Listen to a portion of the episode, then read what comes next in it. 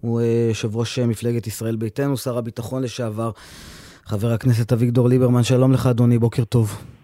שלום ספי. אנחנו רוצים, יניר ואני, לפתוח שלום יניר גם. בסוגיה ההומניטרית. הייתה לך עמדה מאוד ברורה, מאוד עקבית, שבאה ואומרת צריך לחדול את העניין הזה של הכנסת סיוע הומניטרי. אז קולך בהיבט הזה, או, או, או דבריך לא נשמעו. ו- וזהו, וזה עובד ככה בעצלתיים, ויש מחאות בכניסה לכרם שלום, וראינו מה קרה בשבוע שעבר כשזה נכנס מצפון הרצועה. תשמע, זה כנראה לא היה עובד, ולמה אני אומר לך את זה? כי, כי, כי תראה את ההתנגשות שזה, ש, ש, שעכשיו נוצרה לנו עם הקהילה הבינלאומית ובראשות ארצות הברית, עם ביידן. אתה עדיין קורא לזה? תרשה לי להתחיל מדבר אחר. אנחנו בסוף שבוע עוד פעם שמענו צמד מילים מצמרר, הותר לפרסום. שלושה חיילי כפיר נהרגו, עוד כמה וכמה פצועים. אנחנו שמענו עכשיו בבוקר, ממש לפני השידור שלכם, עוד פעם ירי בצפון. ועל רקע כל מה שקורה, אנחנו רואים שלושה חברים בקבינט מלחמה שממש פועלים אחד נגד השני. יום רביעי האחרון שמענו מסיבת עיתונאים של שר הביטחון יואב גלנט עם מסר אחד בנושא הגיוס. למחרת היום ראש הממשלה מכנס מסיבת עיתונאים משלו עם מסר הפוך לגמרי. ואנחנו שומעים שהיום, סליחה, השר בני גנץ יוצא לארצות הברית בניגוד לעמדתו של ראש הממשלה. ראש הממשלה אומר שיש ראש ממשלה אחד במדינת ישראל, כששלושה חברים בקבינט פועלים אחד נגד השני, אין שום סיכוי להוביל שום מהלך. כל הסיסמה הזאת ביחד ננצח היא סיסמה בלבד. הממשלה הזאת הגיעה למיצוי. היא לא מסוגלת להוביל לא לניצחון, לא להתמודדות בזירה הבינלאומית, ובטח ובטח היא לא מסוגלת לאחד את העם סביב הסוגיות רגישות ונפיצות כמו חוק הגיוס. רגע, אז דבר דבר, אתה יודע מה, אני הולך איתך, ולא עם הנושא של הסיוע ההומניטרי, כי נשמע שאתה ככה בתפנית בעמדה שלך, בעקבות השינויים במציאות. אתה אומר... לא. כן. קודם כל אני מדבר על העובדות. אני מדבר על העובדות, כל מה ש... אתה אומר הממשלה הגיעה לכדי מיצוי, מה המסקנה מההבחנה הזו? הממשלה הזאת חייבת לפנות את המקום. למי? לא ואיך? לא מס... אנחנו, רואים, אנחנו רואים מה קורה uh, מצד אחד בח'אן יונס, כמה זמן זה לוקח, ומצד שני ניסיון להנדס את התודעה, ניצחון מוחלט, ניכנס לרפיח, איזה ניצחון מוחלט, איזה להיכנס לרפיח, תסתכל מה קורה פה, בח'אן יונס, שאנחנו כבר שם נמצאים זמן רב, אוגדה 98, מה עם כוחות המילואים שכבר באמת יש שם שחיקה? מה עם החימושים? מה עם התחמושת? כלומר, חבר הכנסת ליברמן שאומר רק תנו לי להיכנס לממשלה ולהשפיע מקבינט המלחמה, אומר היום אין מה להיכנס לממשלה הזו. אני אומר שכרגע מה שברור, אחרי שבוע האחרון, הממשלה הזאת הגיעה למיצוי. היא לא מסוגלת יותר להוביל את עם ישראל, היא לא מסוגלת לאחד אותו.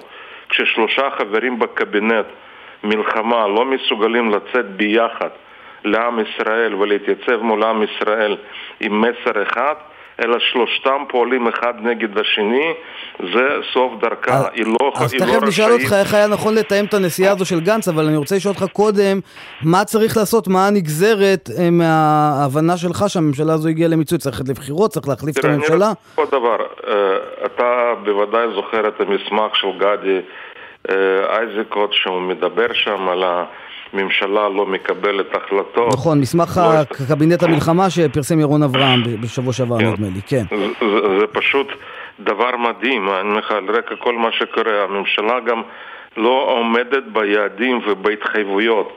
אתה זוכר את ההתחייבות, אתה מדבר סיוע הומניטרי על. אותה רצועת ביטחון של קילומטר.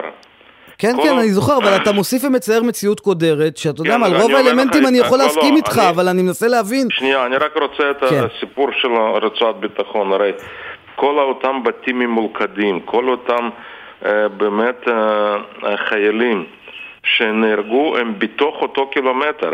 אתה זוכר, לא רק עכשיו, תסתכל לפני כחודש, דומני פחות, 13 לפברואר, גדוד 630, אה, גדוד של הנדסה קרבית, מילואים, מילואימניקים, שלושה נהרגו 400 מטר מהגבול שלנו. איפה החיסוף? איפה רצועת ביטחון? היא לא קיימת. אין זכר לרצועת ביטחון. אף אחד לא מיישם, הדבר הכי פשוט. הכי פשוט שאפשר. אתה דיברת על סיוע הומניטרי. מה זאת אומרת? חיילי צה"ל נכנסו לתוך רצועה עד לציר החוף, אה, לאבטח את ה... אותו סיוע הומניטרי, באמת זה נס שלא קרה שום דבר עם חיילינו שם. אז זה נכון, אבל אני, אני, שואל, אני שב ושואל אותך בפעם השלישית, אחרי שאתה אומר שהממשלה הזו הגיעה למיצוי, איך משנים את המצב? פוליטית. אני מצפה, אני מצפה שראש הממשלה יודיע mm-hmm. שהוא לוקח אחריות, שהוא נכשל, ואני מצפה גם מכל ה... אבל הוא לא יודע את זה, אז מה אני עושים? מצפה, אני מצפה גם מכל החברים באותו מחנה ממלכתי שיפסיקו לחשוב על הסקרים ושיפסיקו כבר לתפור uh, חליפות. ויעשו מה? ושגם יתייצבו מולם ויגידו הממשלה הזאת נכשלה הגענו למיצוי וצריך ללכת לעם. נקודה. ללכת לבחירות. חד וחלק, הממשלה הזאת אין לה זכות קיום. אבל חבר הכנסת ליברמן, אני קורא דברים שאתה אמרת בישיבת הסיעה לפני חודש, נכון, ב-22 בינואר. זה לא הזמן לקבוע בחירות, אמרת. נכון, נתנו כל האשראי, חמישה חודשים, נתנו אשראי, לא הצטרפנו ולא העלינו שום הצעת אי אמון. שום דבר, קראנו באמת לאחד את העם, אבל איך אפשר לאחד? כי השלישייה המובילה כל הזמן, אה, אתה יודע, הולכת מכות, מתכסחת אחד עם השני. אז אתה אומר, נתתי קרדיט, זה לא עובד, ולכן אני חושב שצריך חודשים. להחזיר את המנדט לעם. אני, אני, רוצה, להז, אני רוצה להזכיר שמלחמת יום הכיפורים נמשכה 19 יום. וביום ה-19 היינו על אם הדרך לקהיר ולדמשק. זה שפה חמישה חודשים כולנו נתנו קרדיט ונתנו גיבוי. אני חושב כל האירוע של עשרה ימים האחרונים מביאה אותי למסקנה אחת וברורה, uh-huh. אין יותר. אין יותר, אה, במיוחד כל מה שקורה כרגע סביב אה, באמת חוק הגיוס. נגיד, ניגע, זה חוק הגיוס זה פרק בפני עצמו, זה פרק בפני עצמו, ניגע בו, אני אאפשר לך להתייחס לזה, אבל אני רק רוצה לחזור איתך לנקודה האחרונה.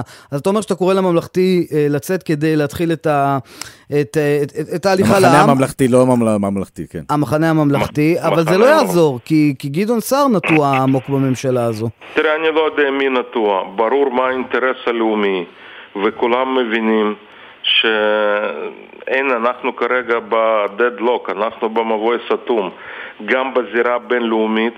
זה לא שרק uh, הגענו פה לקריסה פנימית, אנחנו פשוט במעמד של מצורעים בזירה הבינלאומית, גם בכלכלה, גם במצב החברתי בתוך, בתוך העם. תסתכל צפון. צפון בכלל לא מדברים. יש כל הזמן מאבקים מי יעמוד בראש המינהלת, עוד לא הקימו מינהלת לצפון, כן מנכ"ל משרד ראש הממשלה, לא מנכ"ל משרד ראש הממשלה, אין תקציב, אין כתובת. יש שם עשרות אלפים שפונו, שלא יודעים איפה הם יפתחו שנת לימודים, האם בראשון לספטמבר יהיה שנת לימודים במטולה ושלומי או לא. Mm-hmm. האם בכלל מעריכים להם עכשיו מתחיל פסח, אנחנו רואים בתי מלון רצים לפנות מפונים, אה, אין להם לאן להתפנות. יש פה תוהו ובוהו, יש פה ממשלה שנכשלה בכל פרמטר. כולנו חיכינו בסבלנות, אני חושב שאחרי חמישה חודשים הגיע הזמן להגיד את האמת. Mm-hmm. וראש הממשלה עוסק רק בפוליטיקה. מצד אחד לא לוקח אחריות על שום דבר, ומצד שני עוסק אך ורק בפוליטיקה. והוא מונע אך ורק משיקולים אלקטורליים. אז אם אתה מזכיר את דבר. ראש הממשלה, אומר גדעון סער בשבוע, בשבוע האחרון, שהוא חושב שצריך להפסיק את החרמות, ומבחינתו, אם נתניהו ינצח בבחירות הבאות, מה שסקרים כרגע לא מראים, אה, צריך, כל מי שהחרים אותו צריך לחזור ולשבת איתו, והוא גם לוקח על עצמו שהוא יחזור וישב איתו. גם אתה תשב איתו מחדש? אני לא דובר של גדעון סער. לא, אבל אני שואל לא אותך מד... ביחס לאמירה שלו. אני מדבר על, אני מדבר על חרמות. Mm-hmm. אני לא מדבר על חרמות, אני מדבר על העובדות.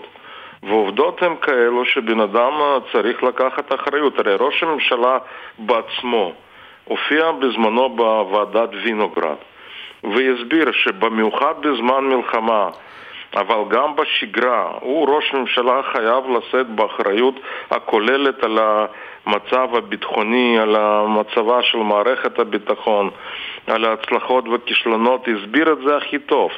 כלומר, לפי הסבר שלו שהוא נתן לוועדת וינוגרד, הוא מזמן היה חייב להתפטר. אחר כך עוד הוסיף חטא על פשע, הופיע בכנסת ומעל בימת כנסת האשים את אהוד אולמרט בשיקולים פוליטיים ודרש ממנו להתפטר. נאה דרש נאה מקיים. אבל, לא הוא, לא, אבל הוא, לא, הוא לא מתכוון לעשות את זה, ואני שואל, האם אחרי הבחירות הבאות אתה רואה סרט שאתה חוזר ויושב איתו או תחתיו?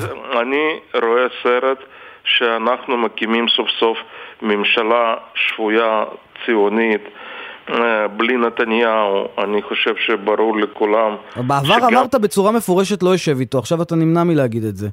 לא, לא, אני אומר לך, אני לא רואה, בן אדם שלא מסוגל לקחת אחריות בזמן כזה, הוא לא ראוי להוביל את העם, mm-hmm. הוא לא ראוי, ל...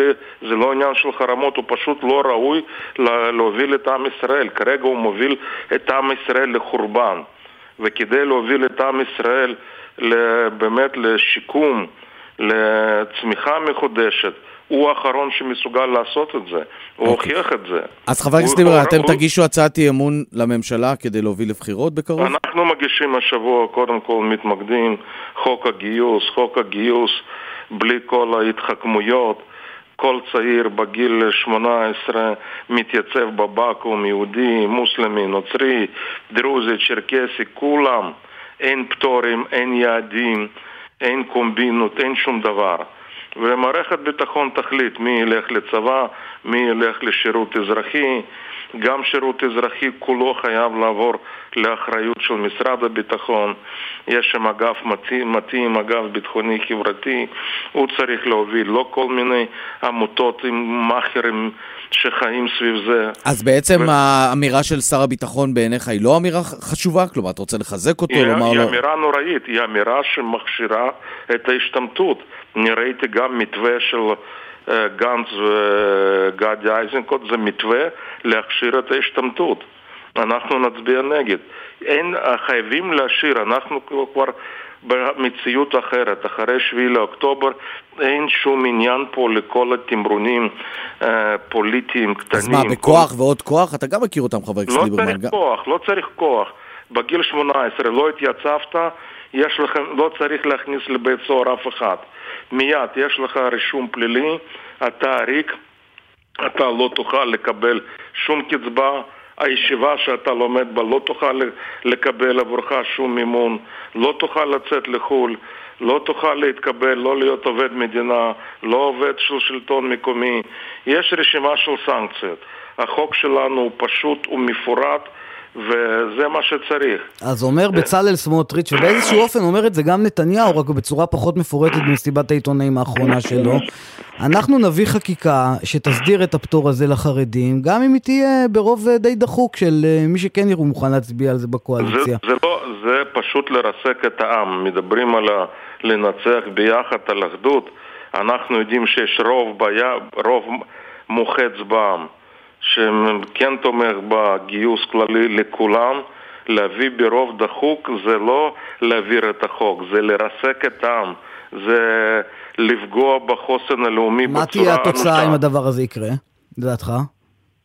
אני עוד פעם לא רוצה פה שום דבר לנחש, אני יודע שלנו יש פה עמדה מאוד ברורה, אנחנו נביא אותה היום היא עולה בוועדת השרים לחקיקה, יום רביעי נעלה אותה בכנסת ואני מקווה שכולם יתעשתו ויתמכו בדבר הכי פשוט. כולם. כולם בגיל 18. אגב, כל מה שכרגע העסקנים החרדים דורשים זה גם בניגוד להלכה. הרי אומר רמב"ם מפורשות, כשיש מלחמת מצווה, גם חתן יוצא מחדרו וכלה מחופתה. אין דבר כזה פטורים. תראה, גם זה מעולם לא היה. אתה יודע, אני עוד זוכר בכנסת ישראל שהכרתי אותו טוב, הרב אברהם רביץ, הוא היה אז מנהיג הליטאים בכנסת, האיש היה לוחם בלח"י, לוחם בצה"ל, היה איש עם השכלה רחבה, מה זה קשור? פה המציאו משהו כדי להגן על הזקנים, לא על הציבור לומדי תורה. העסקנים פה דואגים אה, קודם כל לכוח, כבוד וכסף לעצמם. הם לא דואגים באמת ללימוד תורה, הם לא דואגים לאברכים, הם דואגים לעצמם. הם רוצים לקשור אותם ושיהיו כל החיים תלויים בקצבאות, בנדבות, בגמ"חים, זה הכל. חבר הכנסת ליברמן, אני רוצה לקחת אותך עכשיו לנושא אחר, לנושא החטופים והמשא ומתן, שאנחנו רואים שהוא הולך קשה מאוד. ממשלת ישראל צריכה להגיד באיזושהי נקודה, זהו, אנחנו עכשיו למשל מתחילים את הפעולה ברפיח, או פשוט להתחיל את הפעולה ברפיח, או לתת למשא ומתן הזה להימשך, ככל שיש כאן איזשהו סוג של משא ומתן. אני אמרתי אצלכם בשידור, ואני חוזר ואומר, לא צריכים להיות uh, כולנו מומחים אוניברסליים. יש צוות, יש צוות שמוביל אותו במשרד הביטחון. אלוף ניצן אלון, יש אה, דדי ברנע, ראש מוסד, יש בר, אה, רונן בר, ראש שב"כ, צריך לצוות הזה לתת גיבוי, לא צריך לתת להם עצות. אמרתי מראש שאנחנו נתמוך במהלכים של הצוות, נותנים גיבוי, סומכים עליהם בניגוד... פה אתה סומך על ראש הממשלה? בניגוד לממשלה שאני לא סומך עליהם, במיוחד אני לא סומך על ראש הממשלה, על הצוות הזה אני כן סומך. והצעה שהם אה, יניחו לשולחן צריך לתמוך בה. ואני מציע לכולנו, בואו פחות נדבר, כל הדיונים בכל האולפני רדיו וטלוויזיה, זה לא מקרב את העסקה, זה מרחיק את העסקה. נקודה. לדעתך אבל ראש הממשלה מעוניין בעסקה הזו? אני לא נותן פה פרשנות, כשאני אשמע שהצוות הזה הניח הצעה, אנחנו נתייצב מאחוריה. אוקיי. אה, אגב, אה, עוד נקודה אחת בשלב הזה, מבחינת הפעולה ברפיח וההתנהלות, ודיברנו גם על הסיוע ההומניטרי בתחילת השיחה שלנו, אבל זה לסיכום. ישראל צריכה לפעול כבר ברפיח בשלב הזה, עם או בלי משא ומתן, עם או בלי עסקה? קודם כל צריך להיות מוכן לפעולה ברפיח. אנחנו דיברנו על זה רק עכשיו. תראה כמה זה מסובך בח'אן יונס, וברפיח זה יהיה עוד יותר מסובך. אתה צריך להיות מוכן, אני לא יודע, יש תוכניות, אין תוכניות, יש סד"כ מתאים. כרגע הסד"כ שנלחם, האוגדה 98, גולדפוס שם, מה, הוא עם ארבע חטיבות, אתה לא תוכל לזוז עם ארבע חטיבות לכיוון רפיח. צריך לראות שיש לך כוחות שהם מכירים את הפקודה, שהם מכירים את המשימה, מוכנים אליה, שכל המערכים הלוגיסטיים האחרים, החימושים, הכל מוכן. אני לא מתרשם שאנחנו כרגע מוכנים לזה. בלי לדעת, אני לא חבר לא בקבינט מלחמה ולא בוועדת חוץ וביטחון. אבל על פי ניסיוני, כשאני מסתכל כרגע בצורה מפוקחת על כל מה שקורה, כל מה שאני שומע, אני לא מתרשם שכרגע צה"ל מוכן למשימה הזאת, וזאת משימה מאוד מאוד לא פשוטה. וקודם אוקיי. כל זה פונקציה של המוכנות. כדי לא, שלא נשלם מחירים סתם. אוקיי, okay, וממש כדי לסכם את הרעיון הזה, אז אמרת את העמדה שלך צריך ללכת לבחירות. אם מגיעה עכשיו הצעה להיכנס בכל זאת אל הממשלה, להיות חבר בקבינט המלחמה, אתה אומר לא? זה נגמר? כרגע זהו, אתה יודע, הזמן אזל. כל הקרדיט, כל האשראי שהיה לממשלה הזאת אחרי שבוע האחרון, כשאני מסתכל על אירועים, אני לא מאלו ש... נוטה לשקר לעצמו ולאחרים. אני ממש מסתכל על המציאות וכשאתה רואה מה קורה בקבינט מלחמה הנוכחי, בעיקר בין ה... בתוך הרביעייה הזאת, שלושה חברים וגדי איזנקוט הוא משקיף, אתה מבין שהם הגיעו למיצוי. אז כשנתניהו אומר שבחירות זה, זה מתנה לסינואר ול, ולחמינאי לא, ותבוסה, מה אתה עונה לו? זה מתנה לעם ישראל. להיפטר מנתניהו זאת מתנה לעם ישראל. אני חושב שזה מה שצריך להדגיש. אז הוא מנמק, לא... הוא אומר בבחירות לא נוכל לעשות פעולה ברפיח ולא נוכל להחזיר את החטופים, זה נכון? גם ככה אין כרגע פעולה, שיפסיקו פה להנדס תודעה. כרגע יש דשדוש, אין מלחמה, יש דשדוש. והצבא זה משהו שצריך כל הזמן לנוע, זה חייב להיות דינמי. כשאתה מדשדש אתה משלם מחיר, ואנחנו משלמים לצערי כרגע מחיר כבד מאוד. כל ההודעות האלו הותר לפרסום, אנחנו משלמים מחיר בצפון כל יום, כולל הבוקר, עוד פעם ירי, שיגורים, אנחנו משלמים מחיר, מחיר עתק בדרום ומדשדשים. אנחנו היינו במחנות המרכז, חוזרים למחנות המרכז, גם השבוע עוד פעם היה ירי על עוטף, ואנחנו רואים מה קורה בח'אן יונס, ומספרים לנו סיפורים על רפיח. יש פה דשדוש, יש פה okay. אוקיי. באמת ניס, ניס, ניצול, ניצול ציני mm-hmm. של מצב, ביטחון, מצב ביטחוני לצרכים פוליטיים, לא יותר מזה. חבר הכנסת אביגדור ליברמן, שר הביטחון לשעבר, תודה רבה לך, שיהיה בוקר טוב. שלום, שלום.